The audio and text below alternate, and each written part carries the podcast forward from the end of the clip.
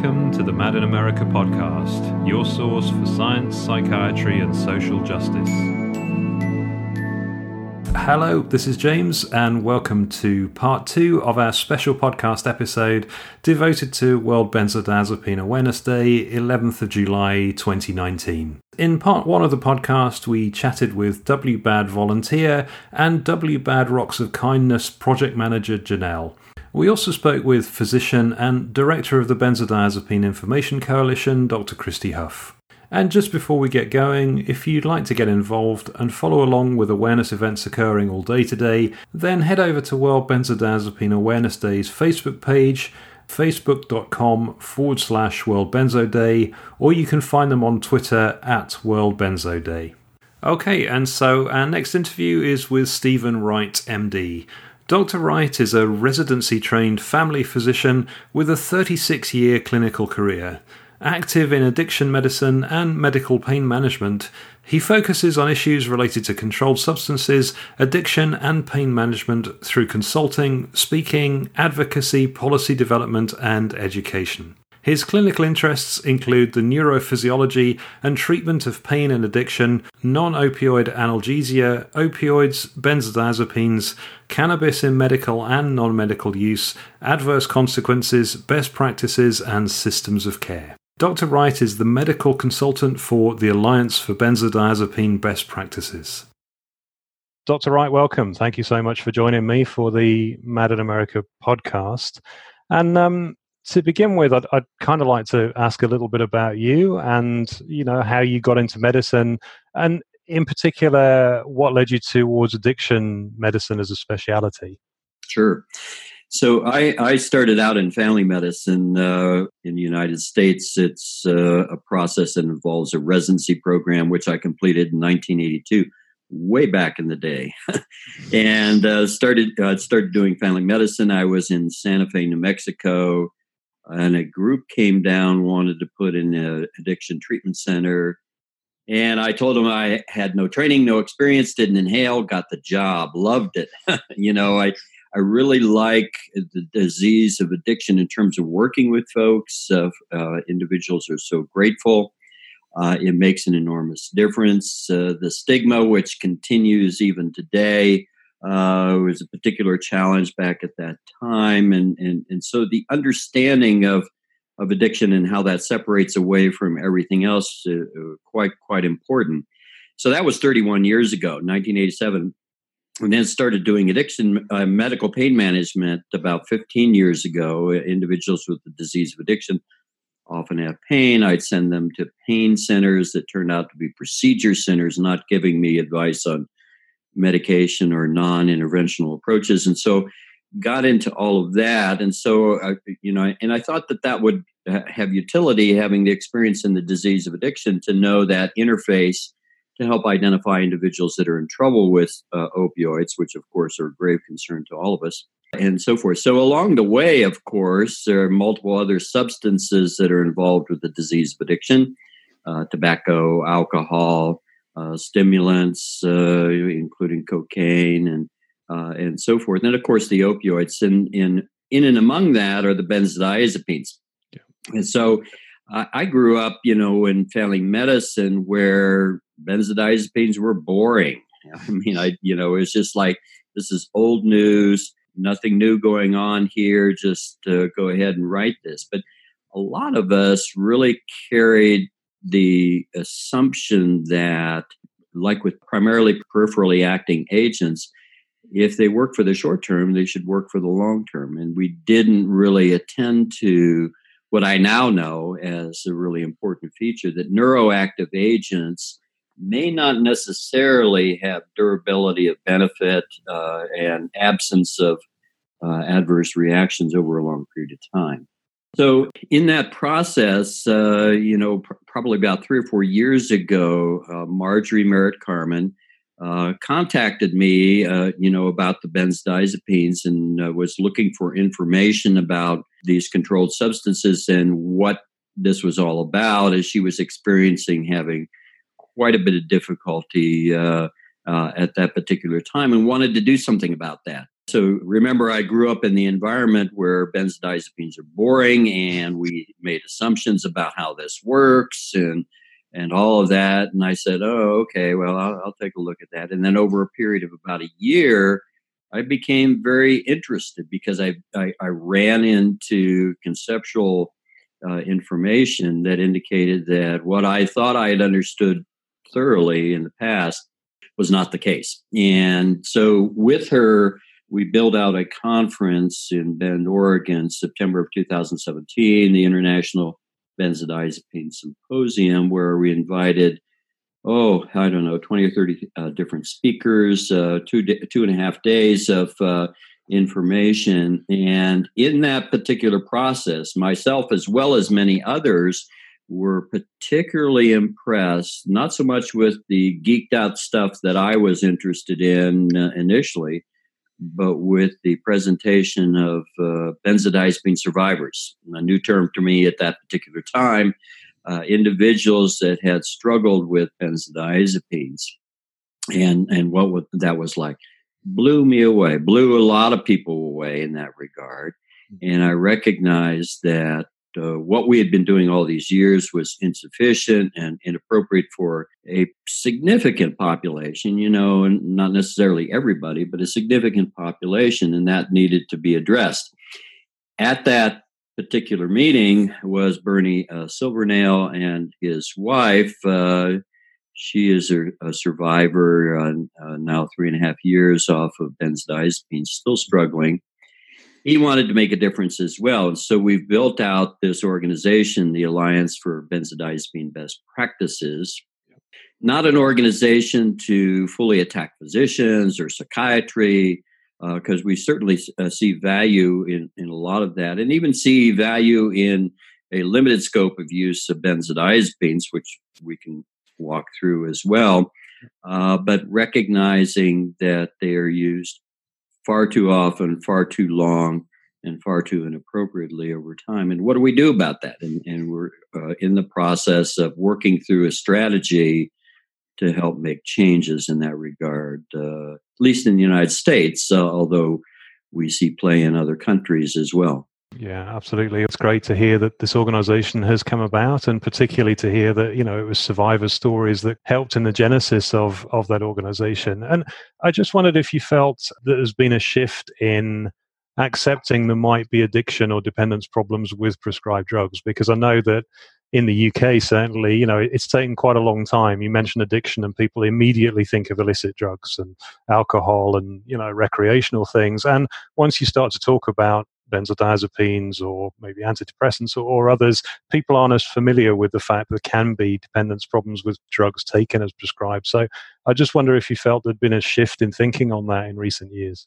I think there has, and this is primarily brought about by the presence of the challenges that are now well recognized with opioids. And of course, opioids uh, very often appropriately prescribed in uh, pain circumstances where individuals can't function without them. Uh, certainly not the only thing, certainly not necessarily the first thing, but uh, can be quite important. But uh, overprescription of those has led to a disastrous consequence uh, in the United States, where we've had hundreds of thousands of individuals uh, uh dying from opioid associated death over the last uh, uh, 15, 20 years. Last year alone, about 47,000 uh, for opioids. Now, these are not all prescription opioids, about half of those. But along with that has really come along some data with regards to the other substances and their involvement with opioid associated death. And the number one other agent that's involved in opioid associated death is benzodiazepines. Hmm. was a 2013 study which looked at this and found that about 31% of opioid associated deaths involved a benzodiazepine. Hmm just last year, Matson et al. at you know, the CDC, and you actually have to go into the text of the article and not in the abstract, which surprised me as it was such an important number. But 51.6 uh, percent of individuals with opioid-associated death uh, also included benzodiazepines. Benzodiazepines alone probably not the cause of many associated deaths. But in the context of the death rate that's connected to opioids, it's really opened our eyes up to that particular issue. And that has opened uh, the option up to really discuss benzodiazepines in a larger sense, too, not just in connection with the opioids, but as independent problems and how we manage uh, other medical conditions uh, over time. Mm-hmm. and long time coming. I mean, it it just is really distressing to look at the history of this and go back to 1979 when the congressional hearings with uh, Ted Kennedy went nowhere despite volumes of data. Uh, in the United States, the main benzodiazepine study group had this initial burst of uh, activity 2005, 2006, 2007, then disappeared. This can't happen this time around. I mean, it, it, and, and I think we have some opportunities because of the way this is connected to the opioid crisis that we can bring this to the attention of individuals in relation to opioids, but also as an independent issue. Yeah, absolutely. That's very helpful. Thank you. And in August 2018, you published a blog on, on the Benzodiazepine Information Coalition's website entitled Benzodiazepine Related Problems It's Almost Never Addiction and then in that article, you explain that in your entire career, I think you said you've treated only one patient that you describe as having true benzodiazepine addiction. So I, I just wondered, did, did you write the piece because compliant benzodiazepine patients are being misdiagnosed as being addicted when they're not? And, and if so, why is this happening? And if, if they're not addicted, then what is actually behind that? What's going on? Great question. This is a problem that a lot of us has faced in the uh, the addiction community as well as primary care and psychiatry communities in terms of what is going on here. We hear these concerns and uh, very typically, uh, very quickly jump to, oh, it must be addiction if they're struggling. Well, there's a variety of different kinds of struggle uh, that can be involved with uh, individuals uh, and any medications. I mean, they're the usual side effects. I take a blood pressure medicine, my blood pressure goes too low. That's obviously not uh, not addiction. But there's a lot of misunderstanding about what addiction is, and I know that a lot of patients uh, feel stigmatized in relation to being uh, indicated that they have the disease of addiction. Addiction, when it's really there, should never be a stigmatized condition in the first place. Uh, I, I want to set that straight. But uh, so uh, it's not in and of itself, you know, an indication of moral failing or poor willpower or anything like that. It is a disease of the brain reward system that involves compulsion, thinking about it all day long, loss of control, continuation in spite of adverse uh, uh, consequences. Uh, those three elements are the primary indicators of the disease of addiction. So when you look at what's going on with individuals, the benzodiazepine survivors, and uh, what their struggles are, it's a different animal. Now, I did see one patient that I'm certain had the disease of addiction with benzodiazepines, and I knew that because he and his girlfriend would show up and they were talking about the struggle, but trying to stop and so forth. And uh, and of course, I fully recognized uh, way back at that time, this was in the 1990s, that you know you can't just stop benzos; you have to taper it off. So we set up a tapering strategy, and she, uh, his girlfriend, would put it in a lockbox, you know, a, a padlock in the front, and the medicine kept disappearing and running out early, and we couldn't figure it out why. And eventually, he owned up to it. He said he was tapping out the pins on the hinge in the back to open it up. Well, that's the disease of addiction, you know, where you have that kind of a drive. Mm-hmm. Individuals that are benzodiazepine survivors have a different sort of problem. When you look at the DSM 5 criterion, it only takes two of the five criteria to have the disease of addiction uh, in, in, the mild form. One of the criteria actually describes uh, attempts to stop or inability to uh, stop uh, despite multiple uh, attempts. That sounds like the individuals with the benzodiazepine survivor, you know, that particular group. Hmm. Uh, so why would that not meet criteria? Well, it has to do with the reasons behind uh, that particular struggle. And if the attempt to stop uh, is because I, as a medical provider for that particular patient, don't know how to do this, and it's really, really hard, that is different than what we see with the disease of addiction, where uh, individuals have uh, strong ambivalence about stopping because they crave the medicine hmm. uh, independently. They want, uh, they feel a need to use it for non indicated reasons, not for the anxiety, but for non indicated reasons, which includes euphoria and just this drive uh, to use. To put it in a, another context, the disease of addiction, I think the best metaphor is it's like being underwater and telling yourself you're not coming up for air. Mm-hmm. I'm not coming up for drugs. Works for a moment, but is not sustainable. That's the disease of addiction. So, benzodiazepine survivors don't have that craving. They just don't have the ability on their own, and they don't have medical providers out there sufficiently skilled to assist them in that process. That is entirely different. That's not the disease of addiction. And and so I, have seen that misunderstanding over and over again, and that plays out really importantly. Not not for me, not so much in terms of the stigma.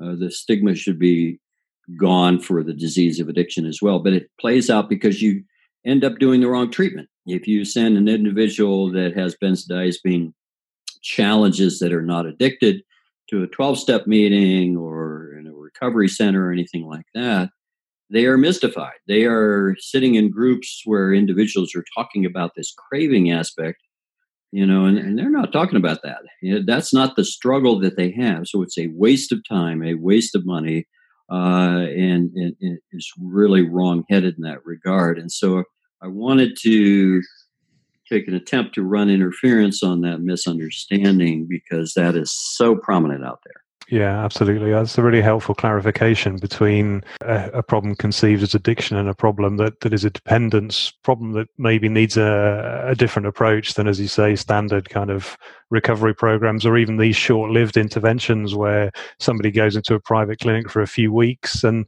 they're not really tapered off, you know, that they're, they're not really dealt with in that way.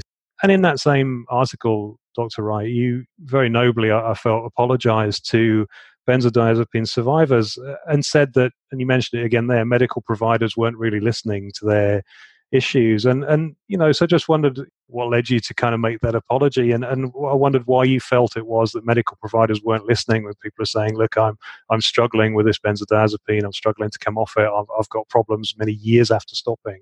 I just wondered why you felt they're not listening to that. Well, I don't know how noble it is. It just is uh, is the right thing to do, and you know, it really took me a while to come around. And so, my personal experience might be useful as we're looking to how to uh, influence other prescribers that are out there, uh, because you know, it, it's it's not going to be particularly useful to go in and tell your prescriber how stupid they are or how wrong they are uh, about this, that, and the other that would be the like the same thing for me as a prescriber to say that to a patient you know i can't believe you're still smoking when your lungs look like this you know kind of that kind of approach isn't going to uh, uh, really work. So uh, so uh, just uh, to frame this a little bit differently the i sat with the question of and i think it's a great debate question for uh, for the community of prescribers. I sat with the question of do you offer to everyone who has been taking a benzodiazepine four weeks or longer the opportunity to taper? Hmm. Because I, I thought, well, you know, there are going to be some people out there that are doing very well. And, you know, if they're doing well or they pronounce they themselves are doing well, why not just let them sit with this agent uh, over a long period of time? So it took me a while to kind of sort through the literature and listen to the stories and come to the conclusion that indeed uh, it is appropriate and important to offer to all individuals uh, taking that uh, over a long period of time. And so my apology was is that uh, while a number of individuals could theoretically be successful at more than four weeks duration, because of the frequency of loss of efficacy, because of the frequency of evolution of adverse events because of the frequency of adverse events that are not evident until you start to taper that everybody ought to get a taper.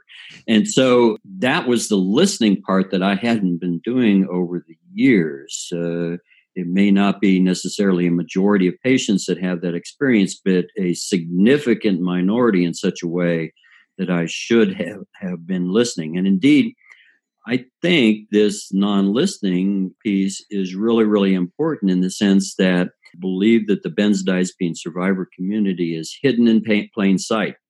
I didn't see them so well because these are individuals that were, quote, lost to follow up in my practice. I don't know why. Maybe they didn't like to pay the bill or this, that, or the other, uh, or they didn't want to comply with me. A lot of us, uh, you know, and it's no surprise to your uh, folks out there, have the M deity syndrome. Uh, you know, we we think a lot of ourselves in that regard, and so we do have a lot of training in certain respects. It just turns out not so much in benzodiazepines. So I think the apology was necessary, was important, and uh, to highlight uh, that we need to, as prescribers, uh, make a be involved in a change process that addresses the evidence, not just even if it's the majority of individuals that could be successful, and I don't think that's the case, by the way, but for a significant minority that have really terrible adverse reactions and terrible withdrawal responses, we have to listen uh, uh, to these uh, to these individuals. You know, there is a um, their words on the gravestone. Uh, uh, six of them around the world. I told them I was sick, And kind of laugh. But for me, and I put I highlight this in my talks, is that it really means we need to listen uh, because uh, the problem with evidence based medicine, which has value, uh, is that uh, it kind of gives you a sense for what the generic patient is all about. But the person in front of you as a prescriber is not a generic patient. They have a variety of medical conditions, medications that they're on, their neurophysiology and physiology is different, their genetics are different, their preferences are different, their uh, environmental circumstances are different, their access to care is different. So you have to put all these things together and not just carry an assumption about uh, what we see in the literature is that the majority of individuals withdrew okay. Well, that's that's interesting. That's useful. Uh, I, one could debate some of that, by the way.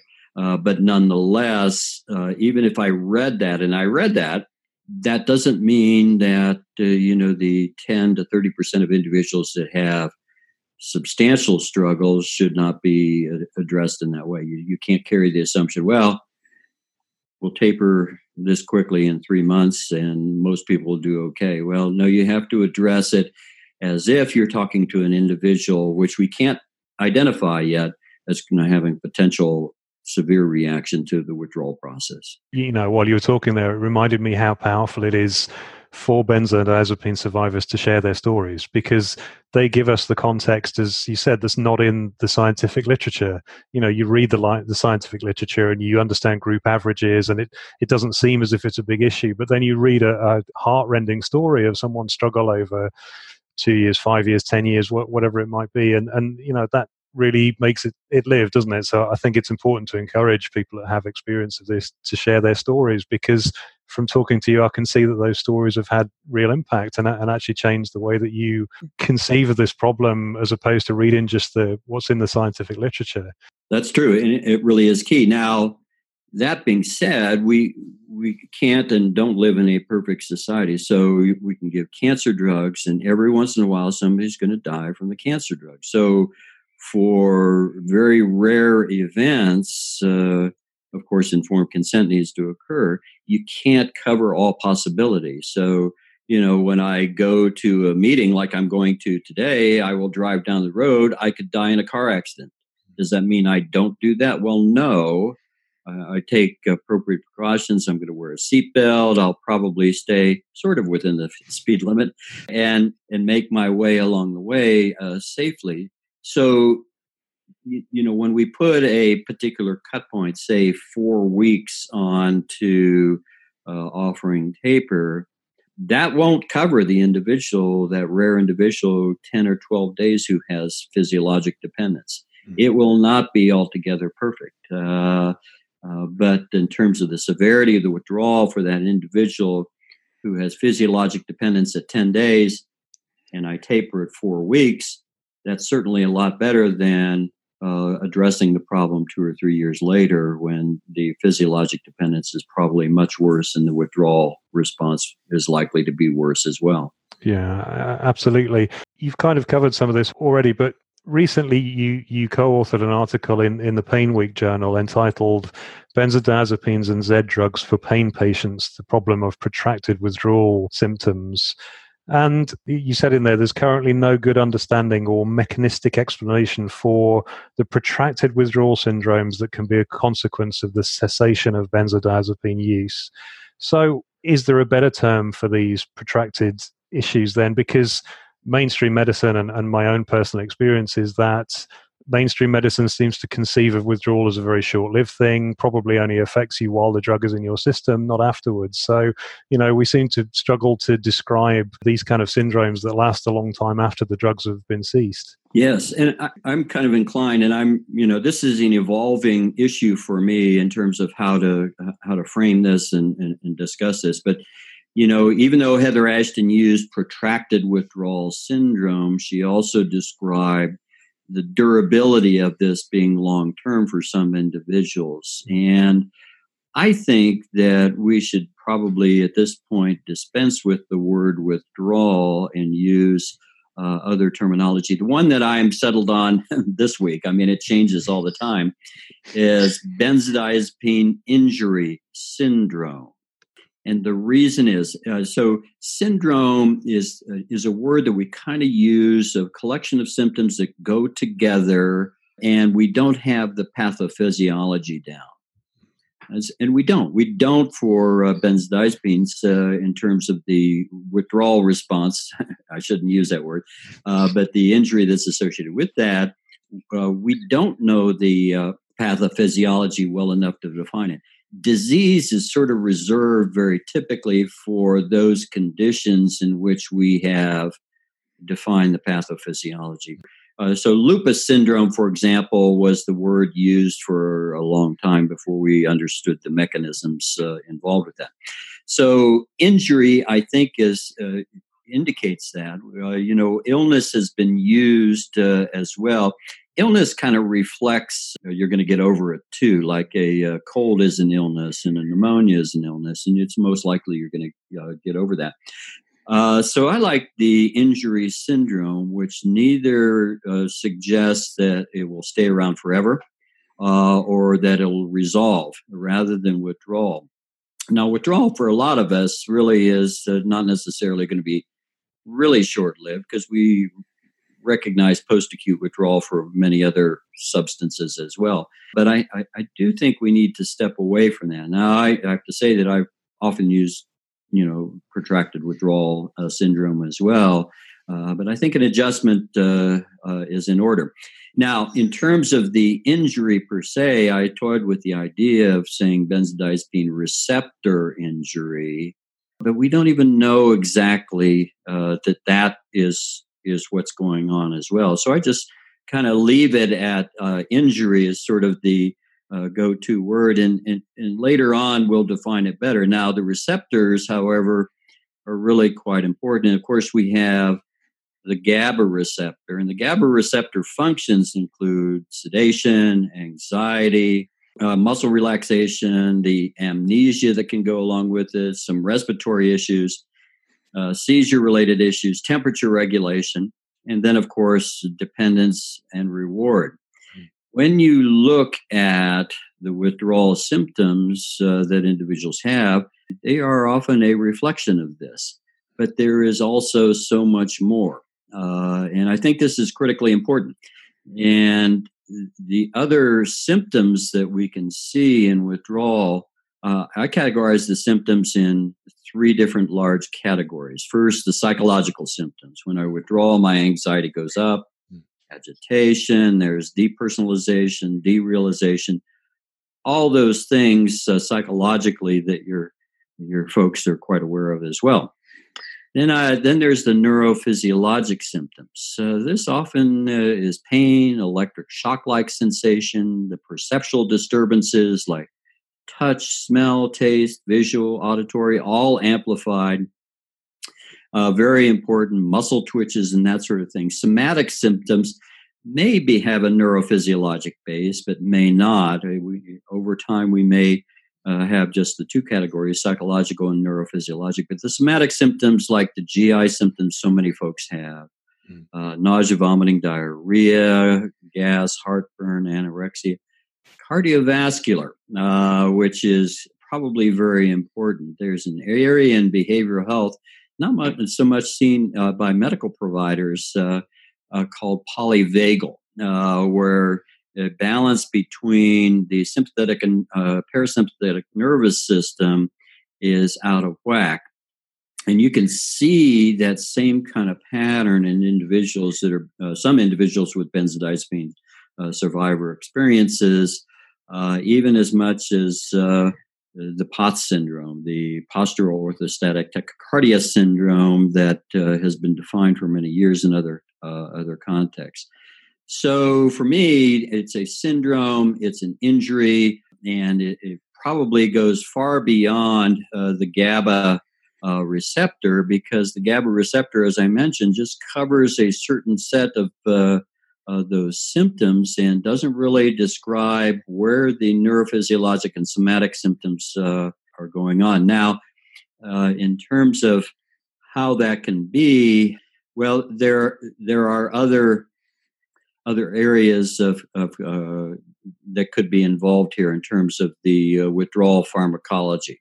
That can involve what we call uh, the adenosine receptors. That's not as important. The neurologic system that involves the sympathetic and parasympathetic nervous system. But one thing that I landed on recent uh, over the last uh, year or so that really opened my eyes was the um, peripheral type benzodiazepine receptor. That actually was identified in 1977. So there's a receptor that actually sits outside of the central nervous system and it's all over the place. And previously, there hadn't been a whole lot of discussion about its involvement, uh, either with uh, benzodiazepine effects, whether that's good or bad, and the withdrawal effect. But because it's peripheral, because it's located on the energy de- uh, producing uh, what we call organelle in inside the cell called the mitochondria, yeah. we think that there's going to be a lot of symptoms that are connected to this and, and it really explains things. Now, this is, I don't think, just an academic exercise. Hmm. The reason I don't think it's an academic exercise is that benzodiazepine survivors uh, very much, very often are aware of going in, seeing their medical provider, and describing these symptoms and watching the eyes roll and uh, recognizing that oh my gosh we got we got a live one here you know and uh, so there's a trend line in psychiatry of course uh, called psychosomatic medicine. And the diagnosis has shifted over time and now it's called somatic symptom disorder which means part of it is there are psychological substrates and this is a physical manifestation of it. And of course, uh, for a variety of providers, that means they're assuming that you're crazy. Uh, but uh, it, it, possibly is a real uh, entity that psychological processes drive physical symptoms in major and important ways. But the assumption is that it's not quite real, mm-hmm. that the diagnosis is not related to benzodiazepines. And so it really is important to draw a connection neurophysiologically uh, that with the symptoms that are discussed and the mechanisms that we can identify in studies uh, that are neurophysiologic. And so with the uh, uh, the Alliance for Benzodiazepine Best Practices, we have contracted with a group called NEMA, and uh, the Arizona uh, University of Arizona doing uh, animal studies, hmm. looking at the peripheral receptors. Because I think it's really, really important if we're going to have validation for those prescribers out there that are doubting the validity of what benzodiazepine survivors express, this will provide a certain measure of validation that this is real and we need to address it uh, seriously and not cast these individuals off. And Dr. Wright, is is it possible? I mean, maybe not now, but maybe in future, will there come a time where it's possible to see from animal studies any change to the receptors of using a, a benzodiazepine type drug? So, you know, and perhaps any explanation of whether any changes made to the receptors are permanent or or temporary. You know, is it possible to do that now, or will it be possible to do it in future? I think we're actually seeing some of that uh, happening right now, and and it's in that you know you, you have to really love chemistry and biochemistry to kind of geek out on this kind of information. I just read a uh, a really brilliant article by Stephen LaCourt, uh, who's uh, associated with the Benzodiazepine Information Coalition, BIC, and he proposes a hypothesis that this has to do with oxidative stress. And so we hear about uh, oxidative stress as being a cause of heart attacks and uh, you know, diet is really important in terms of minimizing that and all of that. But he has a proposal that suggests that a chemical called nitric oxide uh, that can transition into peroxynitrite uh, by combining with superoxide causes injury uh, to the cells that are involved, and that this that this is a self-perpetuating cycle. And and so there's some theoretical uh, constructs within that as to how we might potentially choose some treatment paradigms. Uh, but yes, I, I think we're we're close to that. Those of you uh, who are interested, it's a it's a beautiful article in that regard. Of course, it's an unproven hypothesis, but he lays it out in such a way that it really looks like there's a good possibility that this there is something uh, to that. But again, uh, it, just to have that validation is going to make all the difference in the world for prescribers like me to transition their perspective from I got a crazy one sitting in front of me to this is real and I better address it in a real way if somebody's going to get better. Yeah, absolutely. Thank you. That was really helpful. And and so then a bit more on the on the topic of benzodiazepine injury syndrome. I just wondered, can you offer any advice to benzodiazepine patients who might be experiencing these persistent symptoms for many months or sometimes years?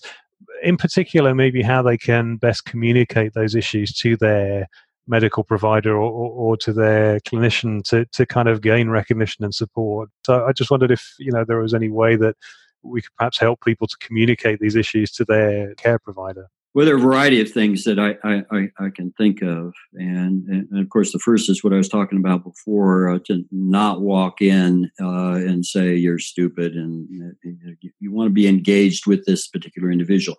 But I, I think it's really important that you have a relationship with somebody more so than knowing a little bit about benzodiazepines with somebody who will listen. And so I would interview you know variety of medical providers and see if you have that. Mm. And you know your medical problem better than anybody else, and you can kind of throw out uh, some information and kind of test the waters, you know, in terms of a, do they listen, and b, do they have uh, any knowledge in this particular domain? that's a lot of heavy lifting. Don't do it alone, though. Uh, go with a peer support uh, because remember, uh, individuals that are survivors already know this. Uh, it can be a very fragile and emotionally difficult circumstance to be speaking on your own behalf with somebody who is not willing to uh, to take that in, and you may well need that peer support uh, to. to, to help out in that regard and validate that what you're saying is true and real. So uh, there's that. There are some medications that are considered in relation to uh, assisting individuals with uh, symptoms. Uh, be very careful. These are neuroactive agents as well. And we don't know, for example, that 10, 15, 30 years from now, we're going to say the same thing about substances that were people people are now using, like cannabis. Uh, my concern about cannabis is is that uh, maybe we can get some short term gains, but long term losses, and we don't know the answer to that. I mean, just like benzos, short term gains, long term losses. Uh, really are you know we want durability of benefit over time the other has to do with the various modalities that individuals can be involved in. And by that, I mean physical modalities and psychological modalities. Uh, physical modalities, I think exercise is truly important. Uh, there may be some individuals uh, uh, for whom exercise is not a possibility. Uh, but for those that can, you want to start very, very small. And just like with fibromyalgia, incidentally, another disease that was discounted for many, many years turns out to be real. Uh, you, you, want to do very, very little, you know, even just a five minute walk. And I had individuals with fibromyalgia who say, you know, that's a ridiculous amount. Uh, I say, well, do it anyway, maybe four minutes. And you do that for about six weeks before making any adjustments upward and very, very small incremental adjustments upward uh, because you want ultimate success, not fast uh, moving changes that could precipitate loss of any potential gain. So, exercise is important. Diet is important, but we don't know how. Uh, it probably has to do uh, with a good uh, balanced diet, low sugar, uh, high complex carbohydrate, uh, vegetables, and that sort of thing. But we don't know exactly how that's uh, going to play out. But for the meantime, uh, I would recommend you know a balanced diet in that regard. There's a variety of other uh, diets that are out there that uh, you know have been tried, gluten free, keto diets, that sort of thing. and I you know I wonder if there may be some benefits there, but to my knowledge, none of that's been stu- uh, studied. And then you look at the kind of range of symptoms um, uh, that you have. If you have cognitive problems, you uh, you know, uh, uh, you know, modalities in terms of uh, dealing with your cognitive problems is going to be going to be important. If you have POTS syndrome, the postural orthostatic tachycardia syndrome, there are ways to to manage that. But one of the most important ways uh, that I think uh, individuals should be involved is to look at their foundational general health, uh, not even necessarily addressing it in relation to benzodiazepines, but we may find answers in functional medicine uh, where uh, individuals that attend to their hormonal status uh, and you know toxic loads and other ways may do better over time. These are reasonable approaches that have not been proven. It's going to take a while to sort that out. Uh, but why wait when it's available? And uh, individuals can benefit in other ways, not necessarily uh, the benzodiazepine uh, related uh, symptom complex. But I would I would recommend finding a functional medicine uh, medical provider to assist in that particular process as well. That's really helpful. Thank you. And, and you know, I, I kind of feel myself that since the effects of these drugs are kind of system wide, then treating the whole system in a functional basis is probably a, a, a sensible thing to do, isn't it? Yeah, I, I, I think it is. And, you know, uh, eventually we're going to get answers to all of this, but for general health is a good idea. Why not uh, take a look at it in relation to benzodiazepine injury related circumstances as well?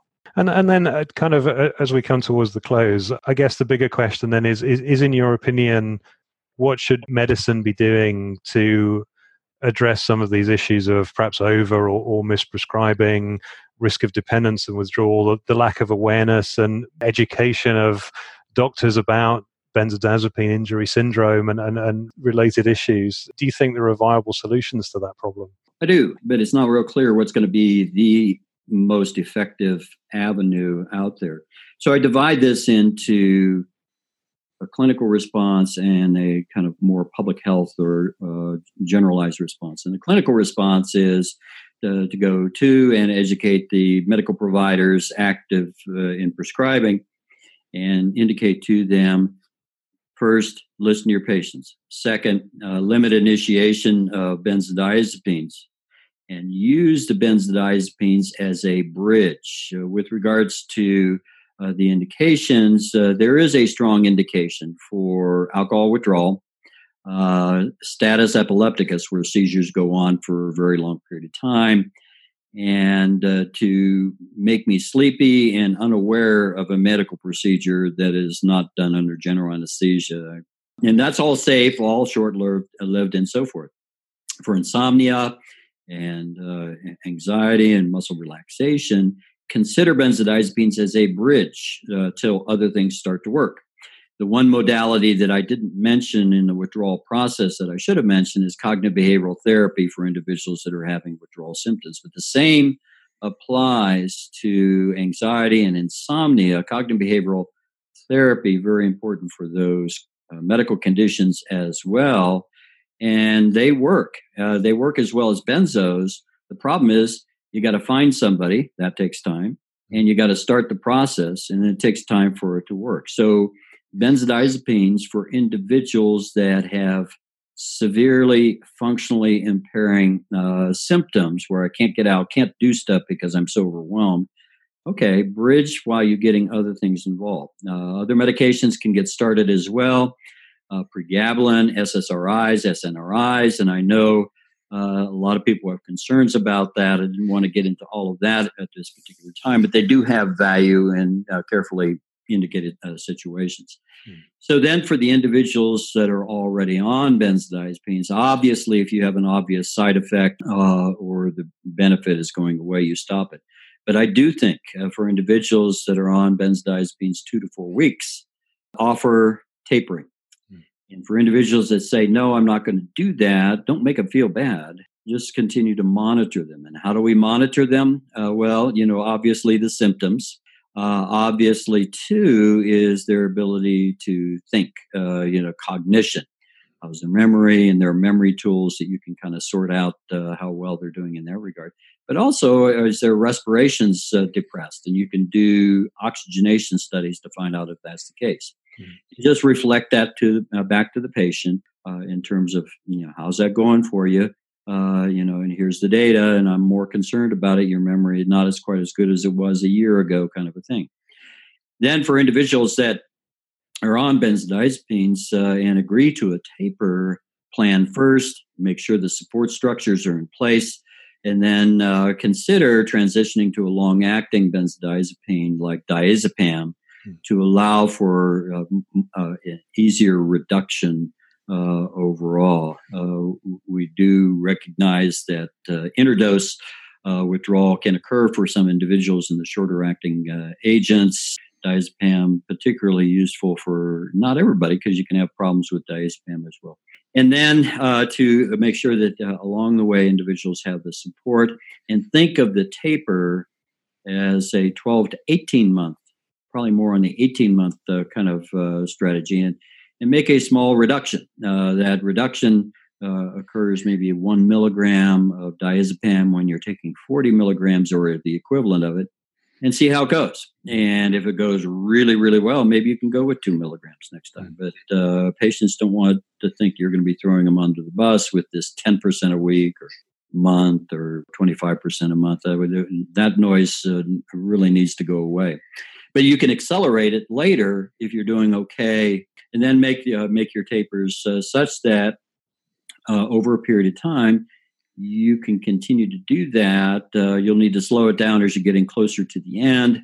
Stretch out the time interval for making those changes. Uh, maybe not every month, but every two months, six weeks, something like that, until you you you can get the uh, get the job done. And then for the residual symptoms, be there to support as well. Now, for the more public uh, generalized approach. Uh, what we think at the Alliance for Benzodiazepine Best Practices is that the best opportunity is going to be to go to the DEA, Drug Enforcement Administration here in the United States, or the FDA, and see if we can seek uh, seek out some changes. We would like to see them upscheduled, uh, you know, from uh, Schedule Four, where they are right now, uh, to a higher level, Schedule Three or Two that puts prescribers on uh, notice that this is a bigger deal that they, than they had assumed to be the case. And I think that's valid. Second is black box, particularly in relation to uh, warnings about withdrawal.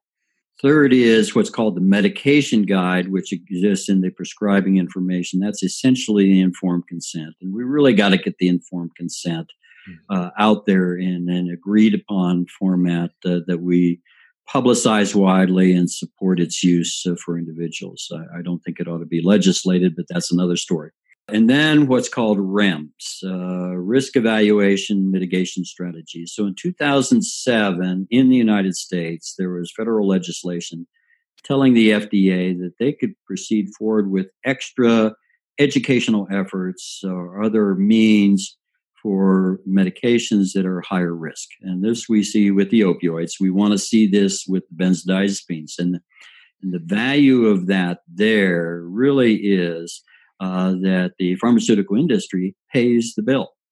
Uh, for the extra education. Uh, we don't have enough money, uh, the alliance or other organizations, to to really you know have this strong multiplier effect to change prescribing practices uh, in a big way.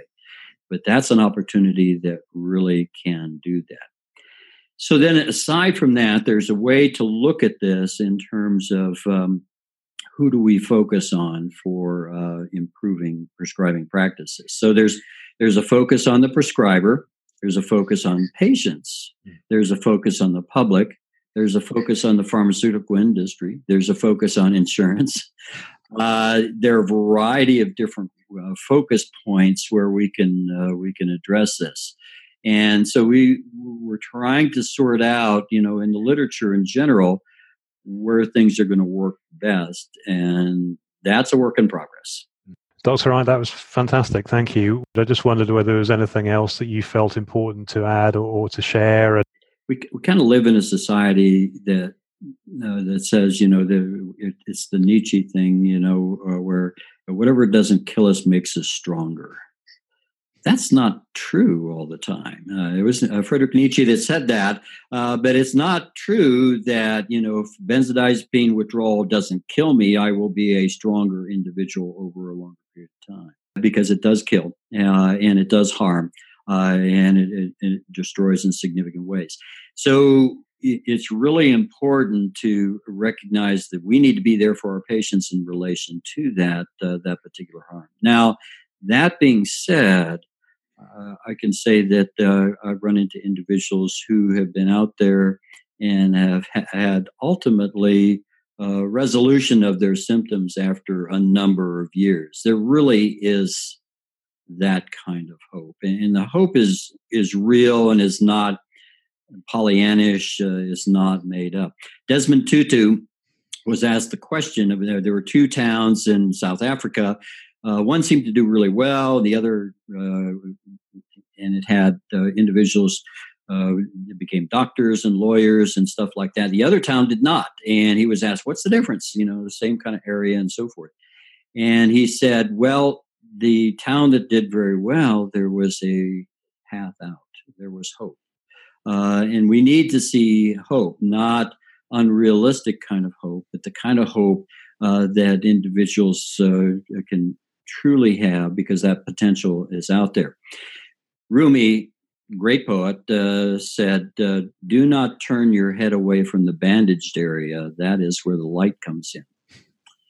And that's not to excuse or say that suffering is going to be this wonderful thing for all individuals that are involved, but there is a an evolution where uh, injury of this sort uh, starts as a, as an enemy and ultimately can become a companion in a variety of ways. Uh, and people have described to me, I've, I've not had the experience of benzodiazepine injury, so I can't speak to that myself. But I, people would describe to me how, in, in a personal way, they have had uh, some true enlightenment or benefit or whatever you want to call it. Not that they would recommend anybody do this again, but there is a path forward, a path forward, uh, both with regards to the hope of resolution as well as uh, uh, understanding about what it's like to be human uh, and relate to other individuals and help each other along the way that I think we can all learn from and benefit from over time.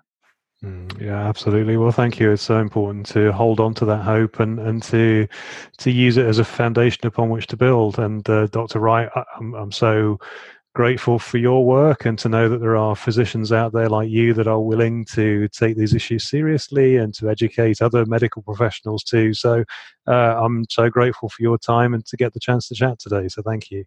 Thank you very much. And so let's let's get out there and help a lot of others along the way too. Uh, so prescribers don't necessarily have to get stuck into harming many many more people.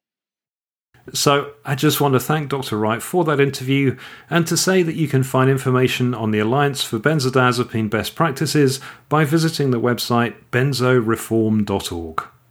So, thank you for listening today, and thank you to our guests Janelle, Dr. Christy Huff, and Dr. Stephen Wright. And also, thank you to all of the W-BAD volunteers who work so hard on this important awareness day and often manage to do that despite their own suffering and symptoms.